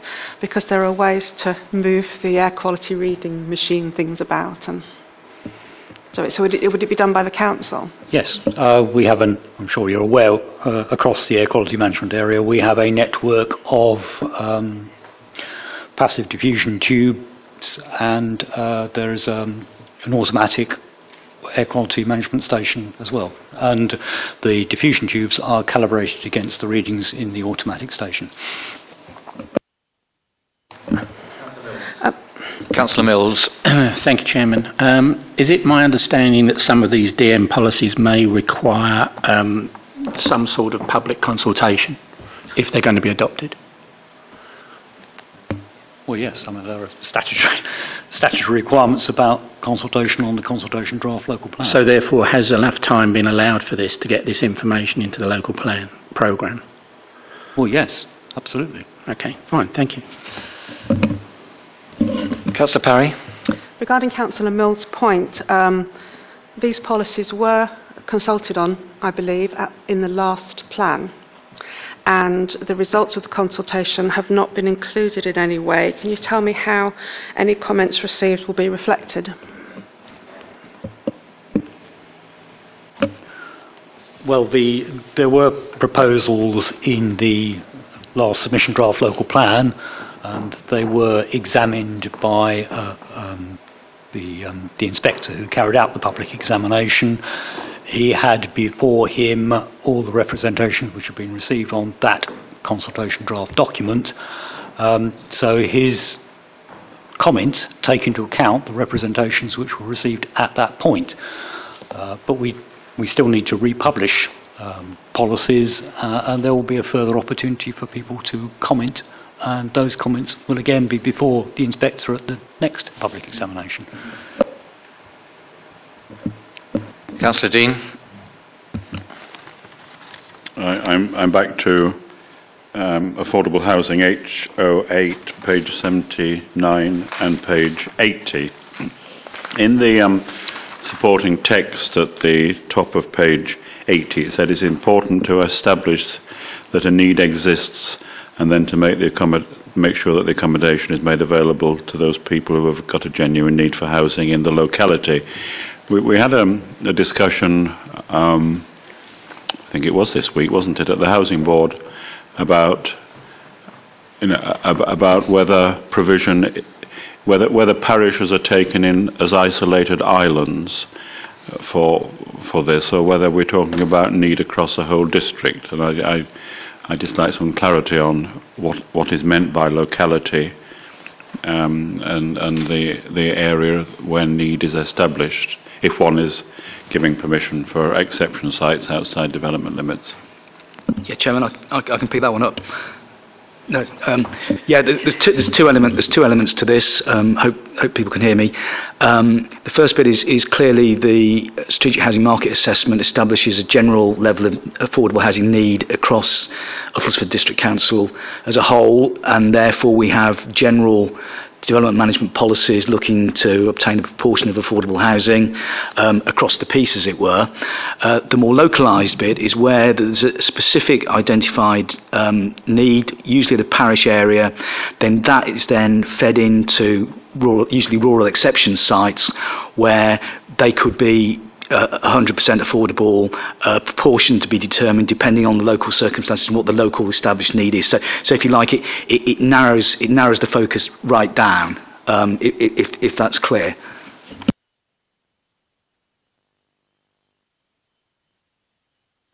Councillor Perry. Um, the NPPF requires that local plans should contain a clear strategy for enhancing the natural, built and historic environment. We've got policies here for protecting it, um, but no clear policy on um, enhancing it, which is apparently required. Through, through you, Chairman, yeah, the, the, fin- the final draft plan, as I said, the, these are the draft policies that we're suggesting amendments to, but when the draft plan actually comes before yourselves and uh, indeed the, the Council as a whole, that I can assure you that there will be policies for enhancement as well as protection of the natural environment. Well, thank you. Can I just Uh, have one more, please? Yeah, last Sorry, one. Yeah. it's the new policy um, HE3 of protecting the setting of conservation areas. Um, it talks about um, uh, development round adjacent to conservation areas. But what about uh, protecting conservation areas um, from development that's not adjacent to them, but maybe all the traffic from it would have to go through the conservation area? Yeah, that's a, that's a good point, Chairman. We can take that one up. Good, thank you very much. Uh, the recommendation on page 73 to comment as we've done on the draft policies, so they've all been summarised, um, and obviously go forward as, as part of our consideration of our development man- management policies. Without repeating the earlier discussion raised by Councillor Dean, um, if you're all comfortable with the process on this, please show. Those not unanimous, thank you. We now move uh, on to item six, I abstained. Sorry, with one abstention, I apologise. Um, uh, um, item six, the five-year housing land supply verbal report. Thank you, Chairman. Um, the, we're having technical issues, as the, as the saying goes. Um, I have a short PowerPoint presentation that I'd like to run through. Um, we're just seeing if it's loading up now. If not, um, I can summarise and make sure it's circulated, Chairman. But we'll see if you can just bear with us for. Here we are. Bang on cue. Thanks, Thanks very much. So I can see it. Thanks. Do you want to do the? Um,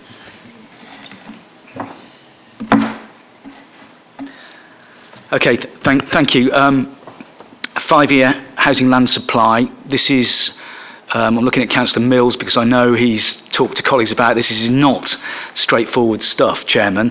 Uh, what I'm going to try and do this evening is give you a general overview about what it's about and why it's important without getting too much into any of the detailed technical calculations because they are, I can assure you, uh, members quite complicated. I have to be reminded by Sa- Sarah Nicholas, my colleague, puts together the um, five-year housing land supply figures, and uh, not not delegating myself, but I have to go back to Sarah quite often and say, well, actually, can you explain to me how you calculate this again? So, so it is, you know, it is complicated stuff. So I'm going to try and keep it high level and simple, Chairman.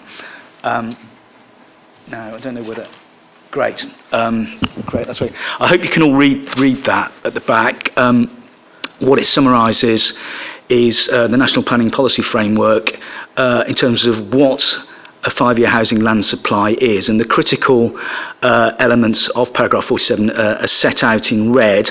We have to identify and update annually a supply of deliverable sites sufficient to provide five years' worth of housing against our housing requirements with an additional buffer. And I'll get onto that in a minute, Chairman. There's two buffers uh, of 5% or 20%, and this depends upon whether uh, in the jargon there has been historic under-delivery of housing. So in plain English, what that means is if uh, a local authority hasn't historically delivered its housing numbers, there's, a, there's a, essentially um, a penalty clause goes in of 20% to say you've got to provide more to catch up. I hope everyone was with me, with me so far. Um, so it's 5% for everybody, there has to be this buffer in, but 20% if you've under-delivered historically. So that's the first thing, key points, and I'll get back to that later. Um, in terms of what are the ramifications and implications of not having a five-year supply, so you might say around say, well, so what? Um, well, the answer to so what is that if uh, a local authority hasn't got a five-year supply, it, the critical paragraph 49 of the NPPF says relevant policies for the supply of housing should not be considered up to date if the local planning authority cannot demonstrate a five-year supply of deliverable housing sites.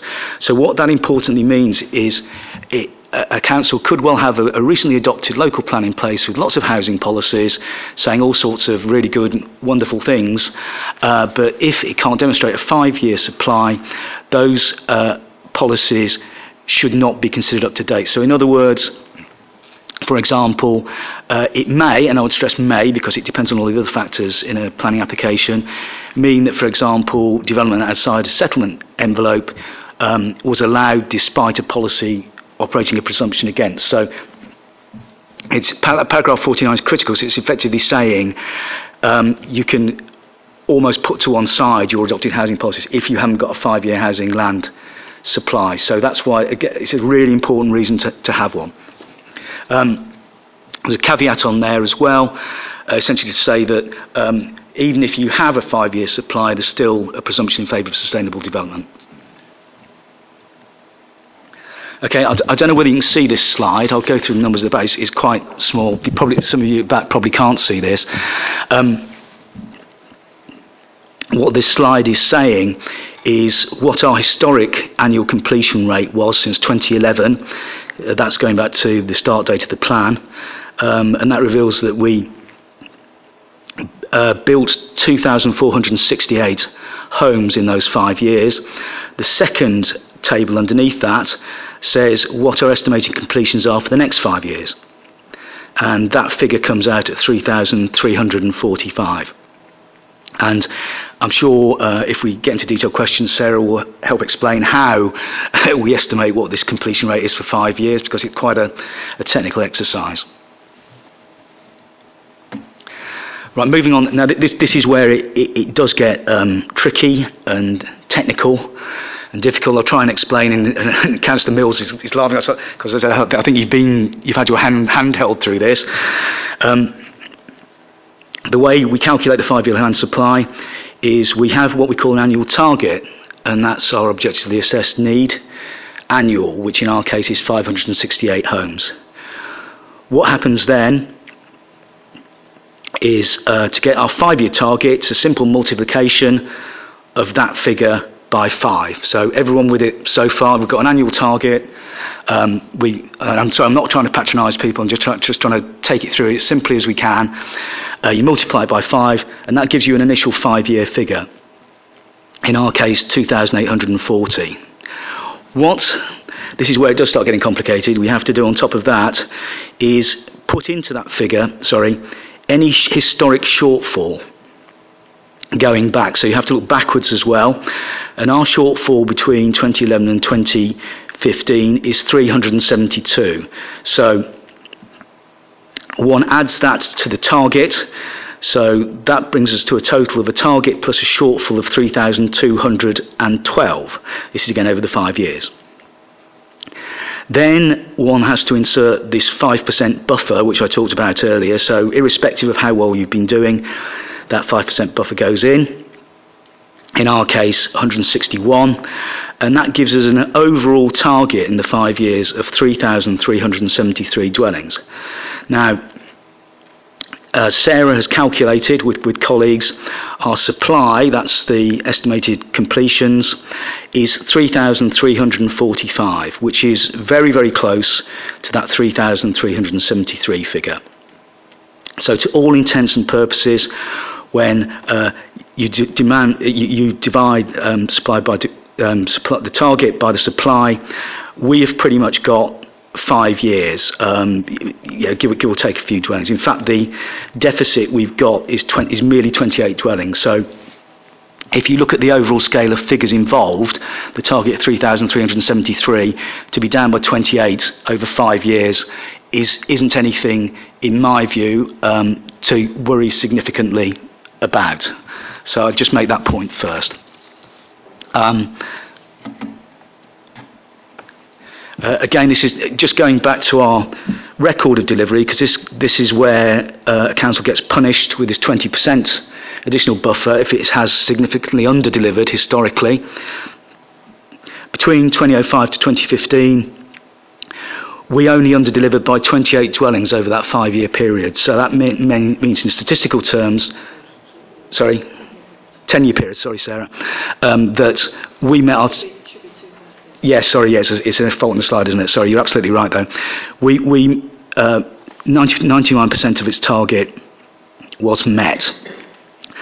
Um, rolling that forward, that 10 year period forward between 2006 to 2016, um, we met 95% of our target. So, in terms of this argument about significant under delivery, and that's subjective, Chairman, it depends on the individual decision maker.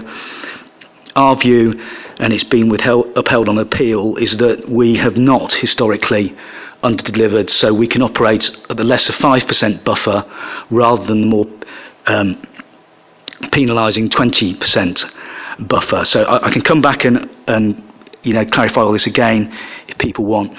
Um, I think so. Simply to conclude, the headline, Chairman, is in our opinion, with a 5% buffer, we've got five years housing land supply. As I rattled through that, it's, it, some of it's quite complicated and technical, but Sarah and I, I'm sure, will, will pick up any questions, Chairman. Thank you. No, well, thank you very much indeed, and I'm sure the group and the council are reassured by the conclusion. Um, Councillor Parry? Um, it's often been the case at planning committee meetings that I've been told, or everyone has been told, that that's not a defence against giving a, a, planning application because developers, do they have to go with the annual figure or can they recalculate it at any time? Um, and, and get a slightly different figure, which means that they've then said, no, you haven't got a five year land supply, so therefore the presumption is we can build. That's that's exactly what happens, and that's what happens at uh, a, a, number of appeals and public inquiries uh, up and down the country. That that is the first line of attack that developers come in with, and so whilst I'm saying I'm I'm, content at the moment that we, we have got a five year supply. Um, being honest around this table, Chairman, I'd be more content if we had a five year supply plus a little bit of headroom so that we can you know, firmly rebut um, speculative applications. Having said that, we, all, all, our recent appeal decisions, uh, where we've been challenged on this basis, we, have essentially won. So um, inspectors have been supporting um, our calculations uh, in recent appeals. Thank you. Councillor Loughlin. Thank you. Well, I'm very glad that you told everybody about that. That often comes up at planning meetings, five-year land supplies, you know. But I just wondered if we could have a copy of, of that. Uh, that would be very helpful. Yeah, I'm sure Thank that can you. be arranged. Sorry, sorry, yes, Chairman. And there's something else I wanted to add as well is that I'm hoping with Nigel to put a similar sort of presentation to the planning committee at one of their meetings coming up as well. So, so this, this, this if you like, is a bit of a dress rehearsal, but we'll certainly circulate the presentation. So this is this is to note. So, uh, but before we move on to item seven, um, employment land review, another verbal report, I just wanted to. Um, update uh, this committee uh, because I was only at a meeting this morning.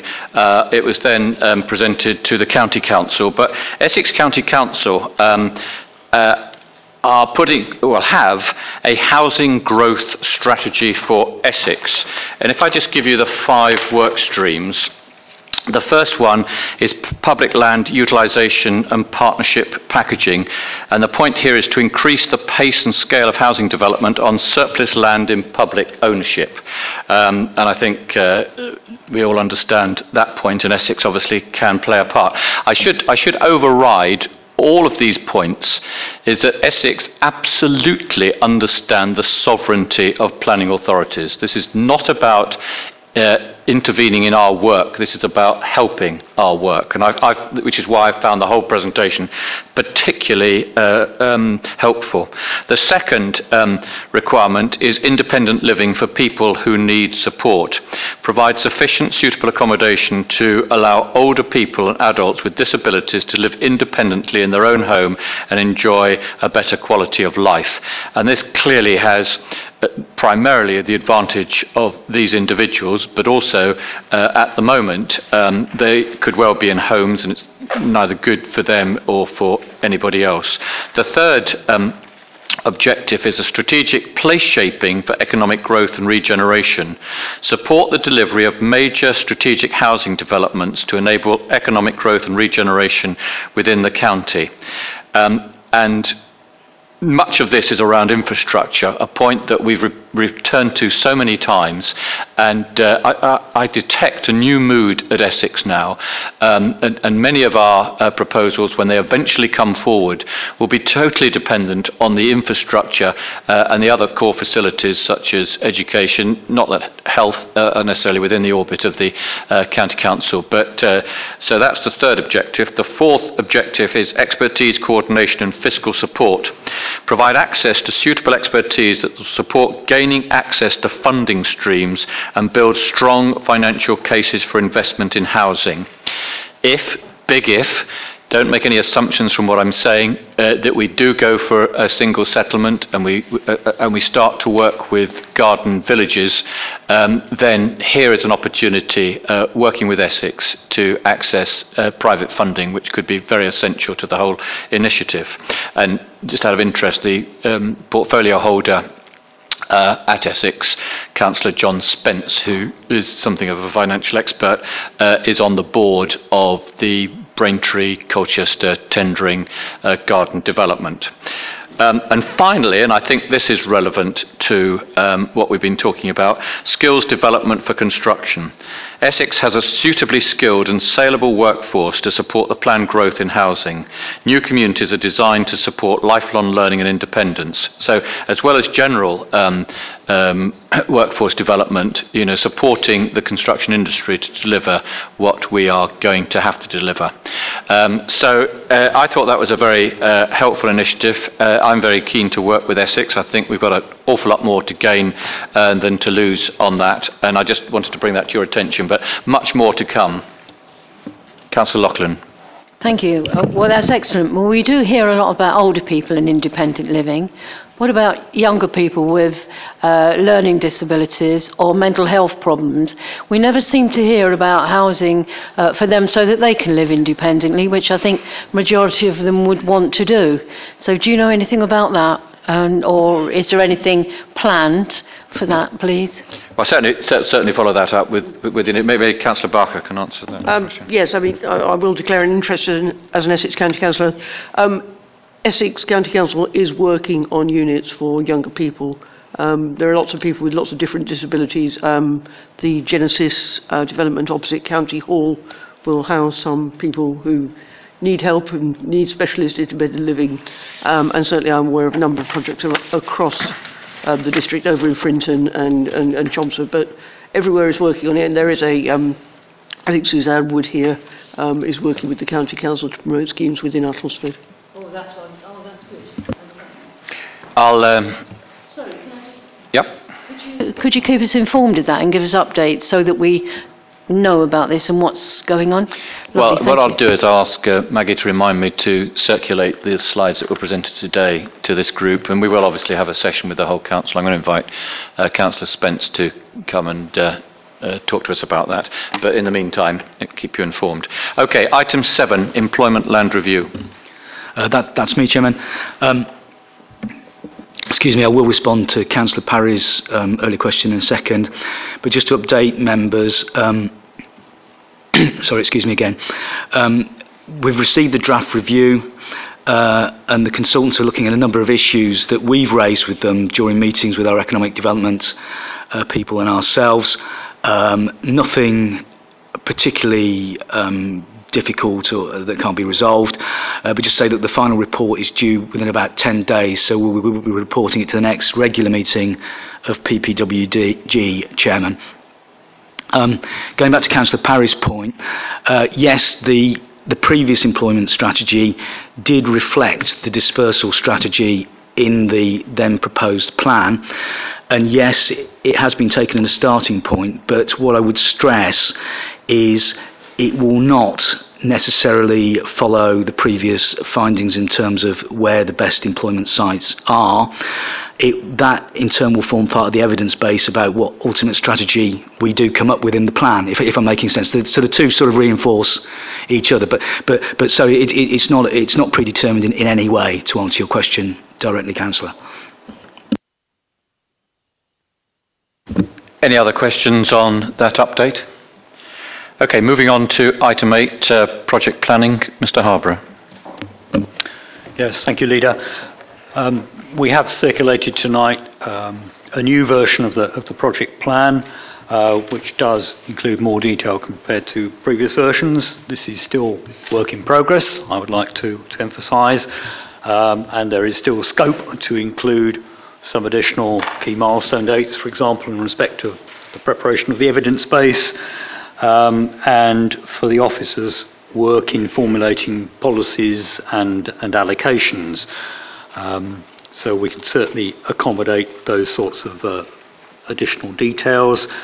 Uh, however, we, we, wouldn't want to include so much detail that the whole thing becomes unwieldy and therefore is, is, is sort of defeats it, it, its purpose.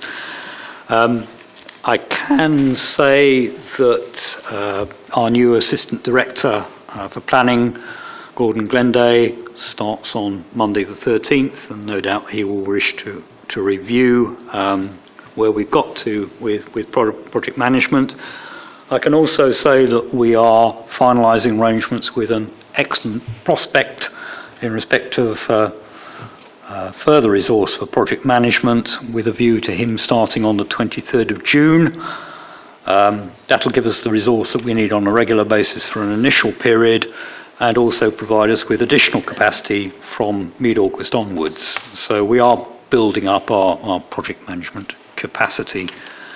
Um,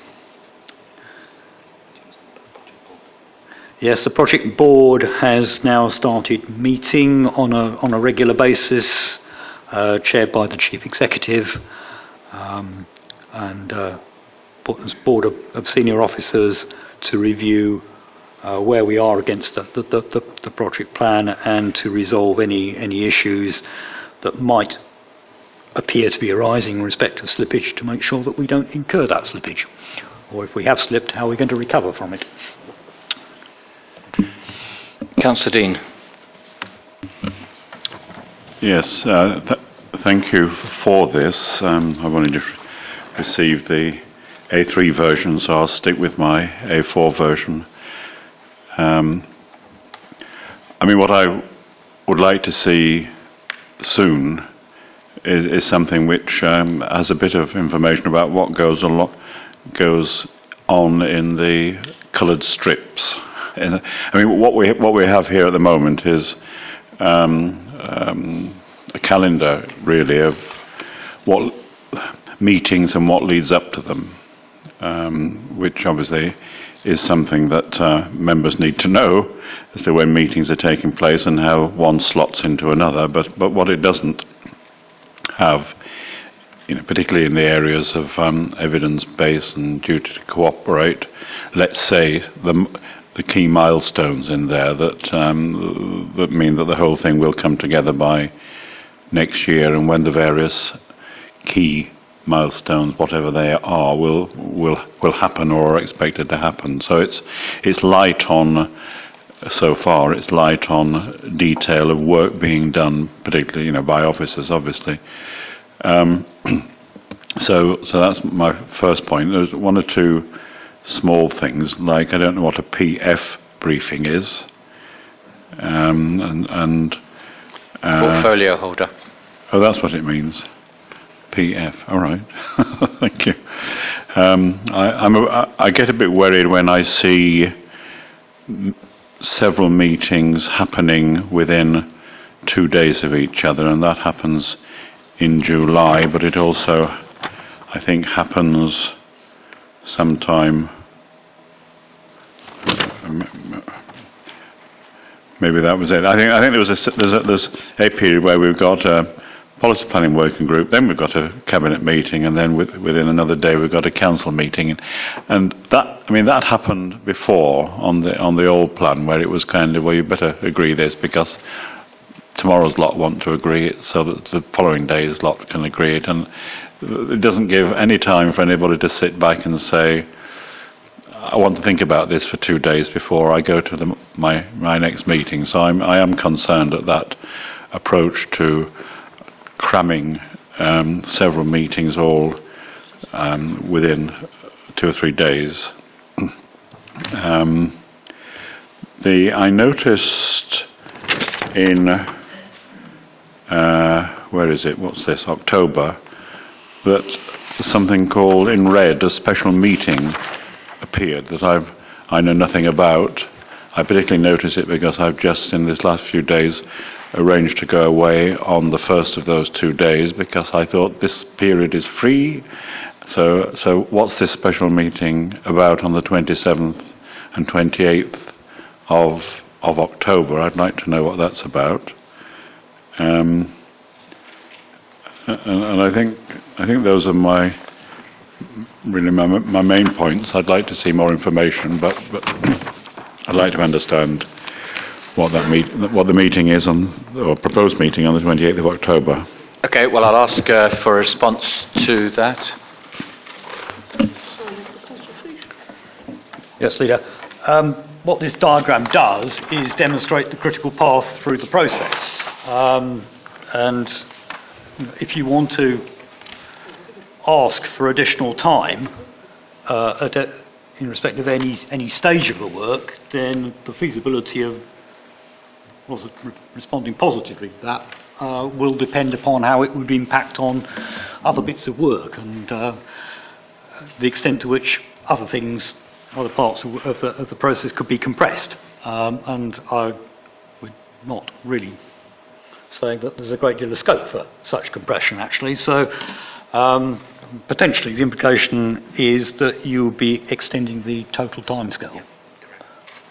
You will be extending the total timescale. In answer to the particular point, special meeting? Oh, a special meeting that Of would, council. we would need a special meeting of the council on one of those two dates. To, Um, Sign off the consultation? yeah, sign off the consultation document. Does that answer your question? We'll try and work around your No, whole and I didn't hear the answer. What was the purpose? To sign off the consultation document. Oh, the consultation document. Right. Councillor Parry.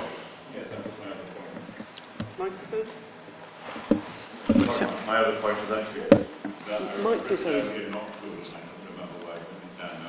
Y- You're not on speaker.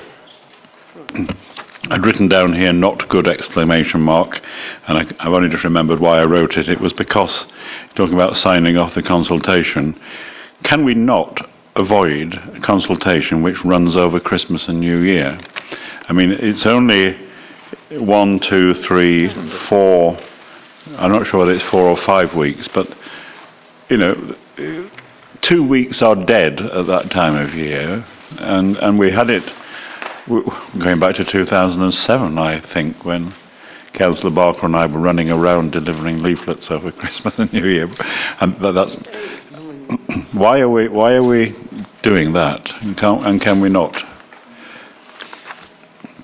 Either either bring it forward or, or or extend it such that we can tell people nothing happened, you know, put it to bed for two weeks and come back to it in January, or I, I don't know what the right approach is.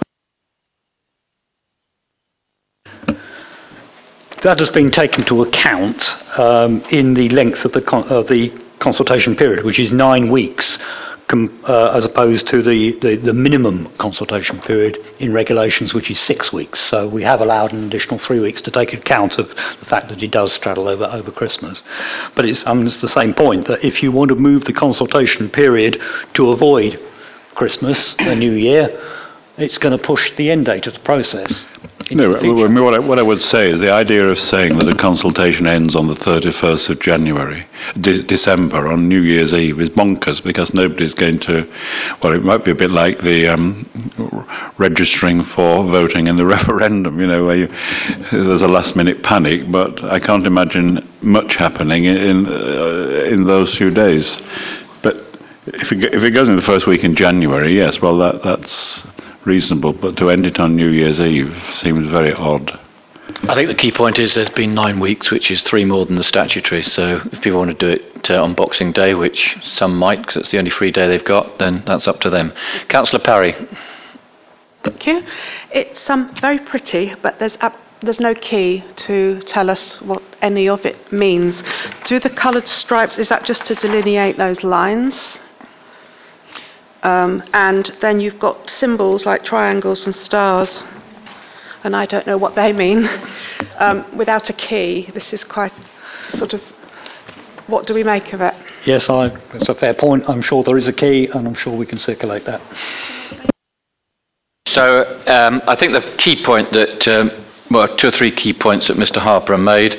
Um, this is a, a, a, work in progress. Uh, the chief executive, uh, as, as he, that's the second point he made, now chairs the project board, is taking uh, project and program management extremely seriously. Not just actually for the planning policy working group, but elsewhere across the council.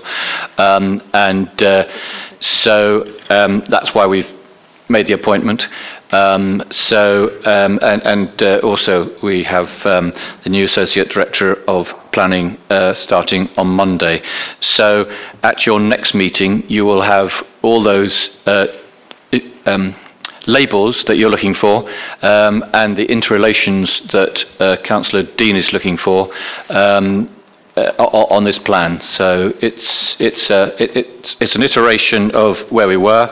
Um, the, the, board is um, following the progress extremely closely, um, and um, but I want, and I will get, um, a plan that this committee is happy with. I give you, as long as you, uh, uh, uh, as long as you don't keep pushing the goalposts all the time, uh, I, I, I, I will guarantee to get you that because I'm personally committed to it, and I know the chief executive is as well. Could we have the key before the next meeting so that we can actually make some sense of this? Otherwise, we've got to wait a month and before we can Yeah, well, fair use enough. it. Yeah, yeah. And there's a whole section here that we don't know what it means. Or I don't, and Janice doesn't. Yeah, um, I'm, I'm advised that uh, there is an explanation of, this, of the, uh, the symbols embedded in the spreadsheet, but it, it didn't leap out at me, so um, I think we will have a separate key. To We'll make send it that to you. Councillor Oliver. Uh, Chairman, I'm slightly confused because we had a plan back in the spring time, and there was, then there was various steps saying there were various reports going to arrive.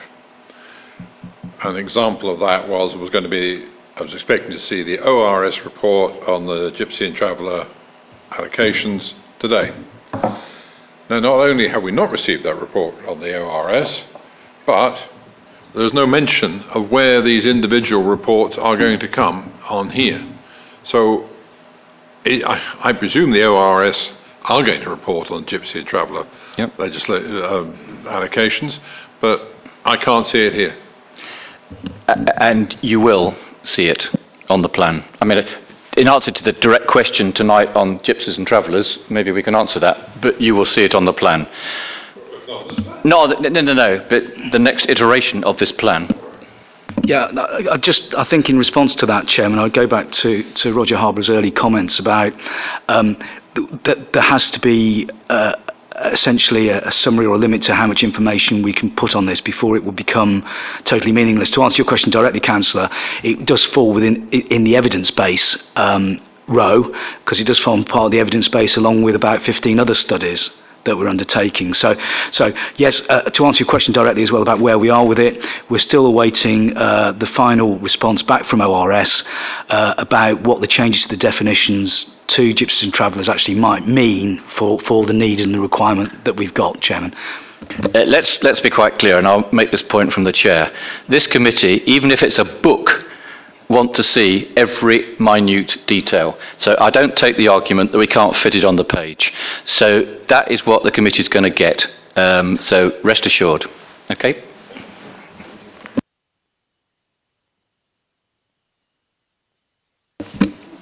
Is there any other business?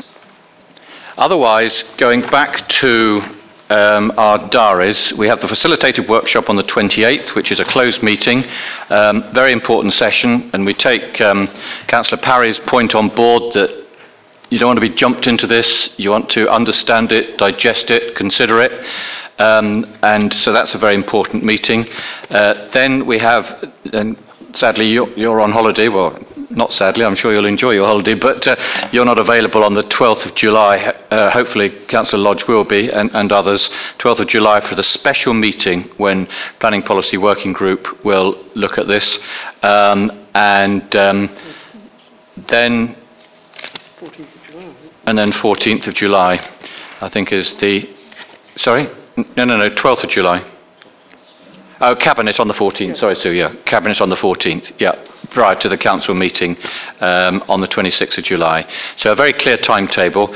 Um, and you know, it, it, it, if members aren't, or if councillors aren't comfortable um, that they're having the right information at the right time, then we'll have to try and squeeze something else in. But uh, I, I actually think that's going to be enough.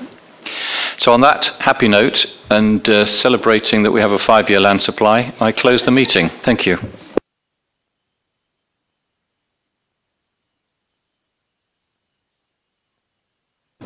Sorry, Chairman.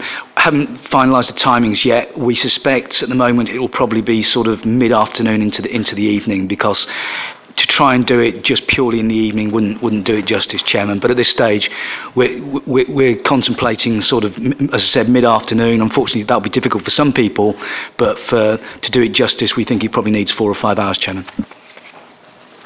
Uh, it would be really helpful if we could uh, give the time out ASAP. Okay. Thank you, everybody.